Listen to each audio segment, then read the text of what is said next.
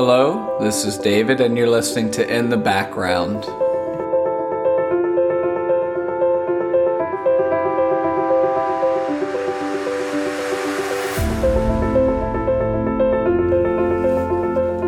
Hello to anyone listening. I'll be reading from Romans chapter 12. I'm just going to start at the beginning. There's, I want to break this down into like two or three different things uh, that I was, it was on my heart. So, I appeal to you, therefore, brethren. This is Romans 12 by the mercies of God to present your bodies as a living sacrifice, holy and acceptable to God, which is your spiritual worship. Do not be conformed to this world, but be transformed by the renewal of your mind, that by testing you may discern what is the will of God, what is good and acceptable and perfect a short little section, but very, very powerful in my opinion. Um, obviously, I want to talk about the second verse. Do not be conformed to the patterns of this world, but be transformed by the renewing of your mind. Too often are we as Christians we're tempted to have one foot in the world, one foot in the in the church, in, in the gospel.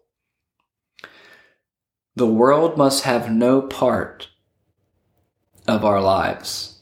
Now, when I say that, I don't mean like, you know, I don't mean like you can't be involved anything in the world.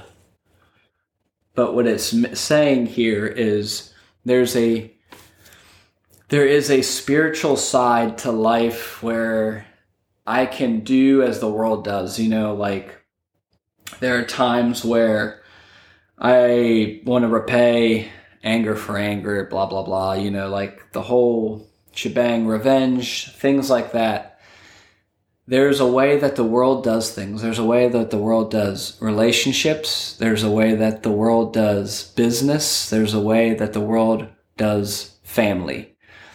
And all of them have been left wanting, in my opinion. Marriages in general um, I mean, divorce is very prevalent. I'm not saying that if you got divorced, shame on you. I'm just saying it's a prevalent thing that happens in life, um, in and out of the church. Um, the thing is that in the church, you see that the divorce rate is almost just as high as it is in the world. And th- this verse here is challenging us that we are to be separate from the world spiritually. It says right here, what is holy and acceptable to God, which is your spiritual worship. There is a natural way of life and there is a spiritual way of life.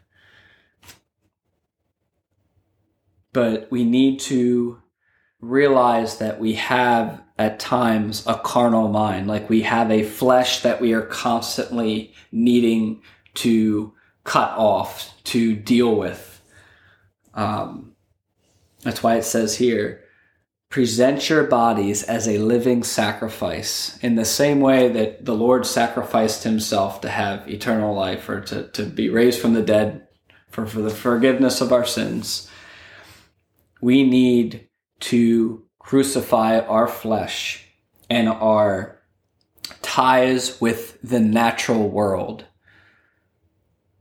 in the spirit. You know, when it comes to life, there's a lot of things that happen in life. We don't do business how other people do business. I'm not trying to cheat my customers when I when I do things for them. I'm trying to have integrity in all aspects of my life.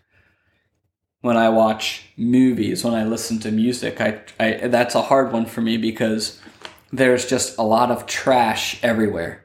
Everywhere you look, there's trash. I always felt like what your eyes take in is what's kind of comes out of you. What that's it. If you're around, uh, I guess, pardon my French type deal. Pardon, uh, uh, if you're around a lot of crap, it's not good for you, and that's all you can really give back so to speak. But be transformed by the renewal of your mind, that by testing you may discern what is the will of God.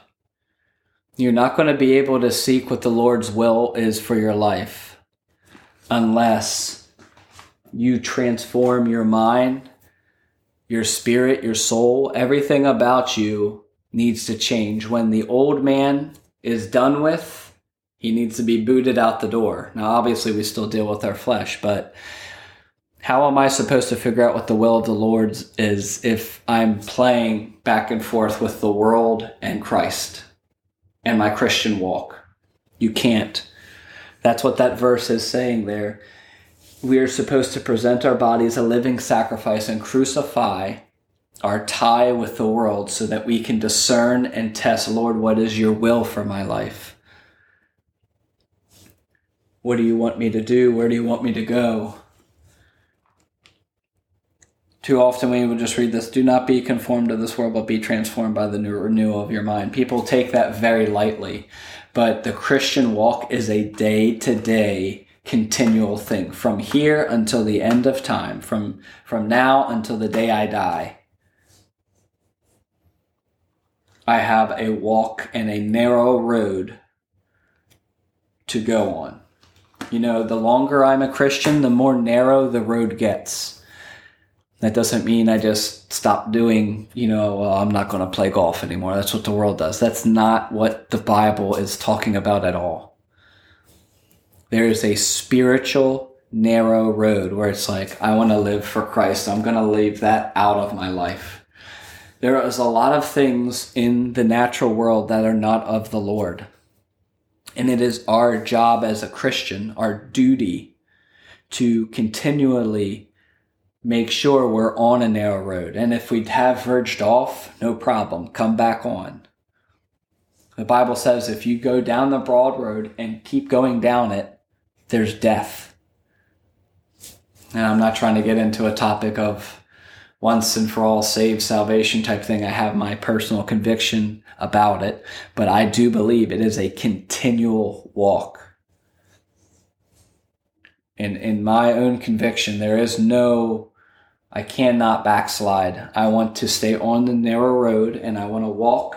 And as it gets a little tight, it gets a little harder. And I'm like walking sideways, like I need to be paper thin because the convictions that continue to come in my life are from me seeking the Lord and me and and and myself I'm trying to seek, Lord, what do you want me to get rid of? What don't I need in my life anymore? Is it this music? Is it reading these books? Is it watching these movies? The Lord can't use me until I'm free of a lot of things that the world has a, a, a grip in my life. There are things for me to grow spiritually and be a mature Christian that need to be done with now, obviously, the Lord has grace for us. So, as we're walking and as He's convicting us, it still takes an action to say, I'm not going to watch that anymore. I'm not going to read that anymore. I'm not going to do this anymore. You know what, Lord? I've spent too much time on that. That's part, that's like my God right now. Where I find my peace is in golfing or going paddleboarding or swimming or whatever it is. I'm not saying all that's bad, but when it becomes a God in your life, it's replacing it's replacing the Lord. It's replacing so there there are things in our lives that do need to be dealt with. That the Lord says you need to stop this. And it's not that a fire and brimstone needs to come down on you for some guy or, you know, saying you need to stop doing this. That's of the devil. It's like, that's not what it's about. The Holy Spirit will speak to you in your conviction. You just need to listen to Him as you're walking the narrow road, as you're seeking the Lord.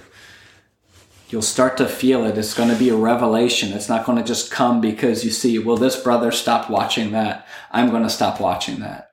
That's not how God works. That's not how spirituality works. That's not how Christianity works. You know, so many times there's like a few times people are like, you know, Christianity, being a Christ follower is not a religion. It's not a practice. It's a daily life. it's it's a life altering decision. It's a life. It, it everything about my life came became more compl- complicated when I became a Christian, because now there's an old man inside of me that has to die. There's a flesh. Paul says you must crucify the flesh daily. Jesus said, pick up your cross daily and follow me. He didn't say, oh, one time you need to pick it up, believe in me, and then that you just go out and walk. Don't do bad things. It is a daily walk with continual changes and growing and disciplines that need to come into my life as a Christian. And that spiritual change and spiritual growth will go spill over into your finances, into your home management, into your business.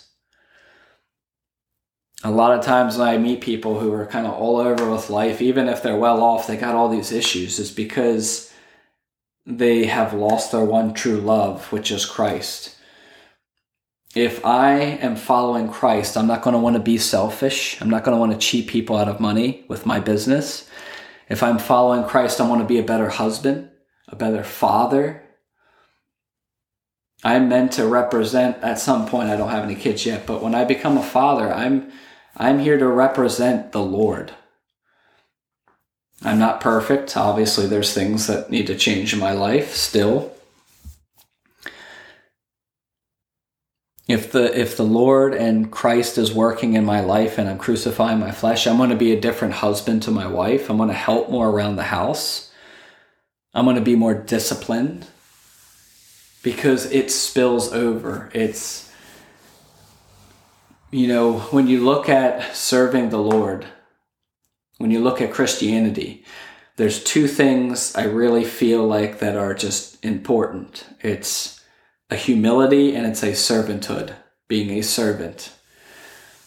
You know, when I'm in someone else's home, I want to, you know, serve them because they're having me when people are in my home. I want to serve them. I want to help. It's an overflow of the Holy Spirit working in my life, of Christ working in my life. I'll tell you, years ago, I'm trying to remember, I was just thinking of something that happened today where I was like doing something, but I used to never do it. Like I think it was dishes or so I don't remember what it was, but I was just like helping with this, and I was like, I never ever. I think okay, this is what it was. I, I lived somewhere, and this lady would ask me to walk her dog, and I was just like, I don't want to walk the dog, but I was staying. I was living in her house, so I was like, I walk the dog. But now, when people ask me for help, I'm like, don't even. I don't even think about it twice. But that comes from a spiritual discipline in my life of being a servant, of, of, of, of humility. That's the other thing. When it comes to speaking to other people about their walks with Christ or uh, Christianity or um, uh, you know, even meeting new people like non believers, there needs to be the most important let's say it's the most important, but one of the most important aspect for a Christian is humility. So, in that being it, um, hopefully everybody stays humble, and I will try to do so myself.